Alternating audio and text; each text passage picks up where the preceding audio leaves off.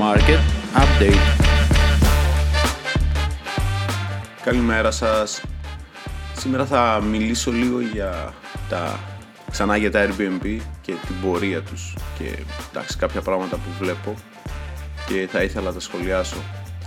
Ε, διάβασα ένα άρθρο ότι η πληρότητα ξενοδοχείων στην Αθήνα τουλάχιστον ε, ήταν χαμηλότερη της αναμενόμενης. Αυτό μπορεί να έχει γίνει για δύο λόγους. Ή δεν πάει πολύ κόσμος στα ξενοδοχεία και πάει σε περισσότερο Airbnb ή υπάρχουν περισσότερα ξενοδοχεία. Τώρα, ε, εγώ υποθέτω ότι εντάξει, υπάρχει μια τάση του κόσμου να πηγαίνει και περισσότερο σε Airbnb.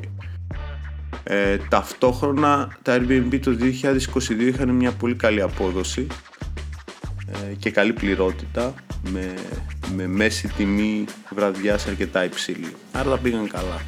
Άρα αν δούμε ένα φαινόμενο ότι ξέρετε τα Airbnb πάνε καλά, τα ξενοδοχεία δεν πιάνουν καλή πληρότητα και τα χάσει πρέπει να, να είμαστε σίγουροι ότι υπάρχει μια αντίδραση των ξενοδόχων ε, και μια πίεση προς την κυβέρνηση. Ταυτόχρονα εντάξει, δεν μπορεί να συνεχιστεί για πάντα έτσι. Δηλαδή δεν μπορεί π.χ. τα Airbnb να βγάζουν τόσο καλές αποδόσεις. Γιατί, γιατί καταρχάς θα υπάρξουν περισσότερα Airbnb, δηλαδή περισσότερος κόσμος θα κάνει τα διαμερίσματά του, θα νοικιάζει βραχυχρόνια. Άρα αυτό θα δημιουργήσει μεγαλύτερη προσφορά σε, σε διαμερίσματα. Ε, αυτό όμως ταυτόχρονα θα έχει και περισσότερες ε, αντιδράσεις από τους άλλους δημότες, από τους άλλους πολίτες της πόλης. Και σε συνδυασμό με τους ξενοδόχους, ε, εντάξει, κάποια στιγμή θα, υπάρχει, θα πρέπει να υπάρχει μια χαλάρωση των αποδόσεων. Τουλάχιστον αυτό θεωρώ εγώ. Ε, μην περιμένουμε δηλαδή ότι τα Airbnb θα είναι για πάντοτε δηλαδή με αποδόσεις 20% και 25% όπως είναι σήμερα.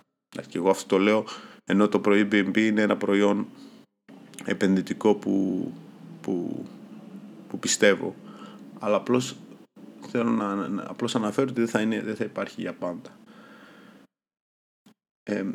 αυτό ήθελα να αναφέρω για σήμερα.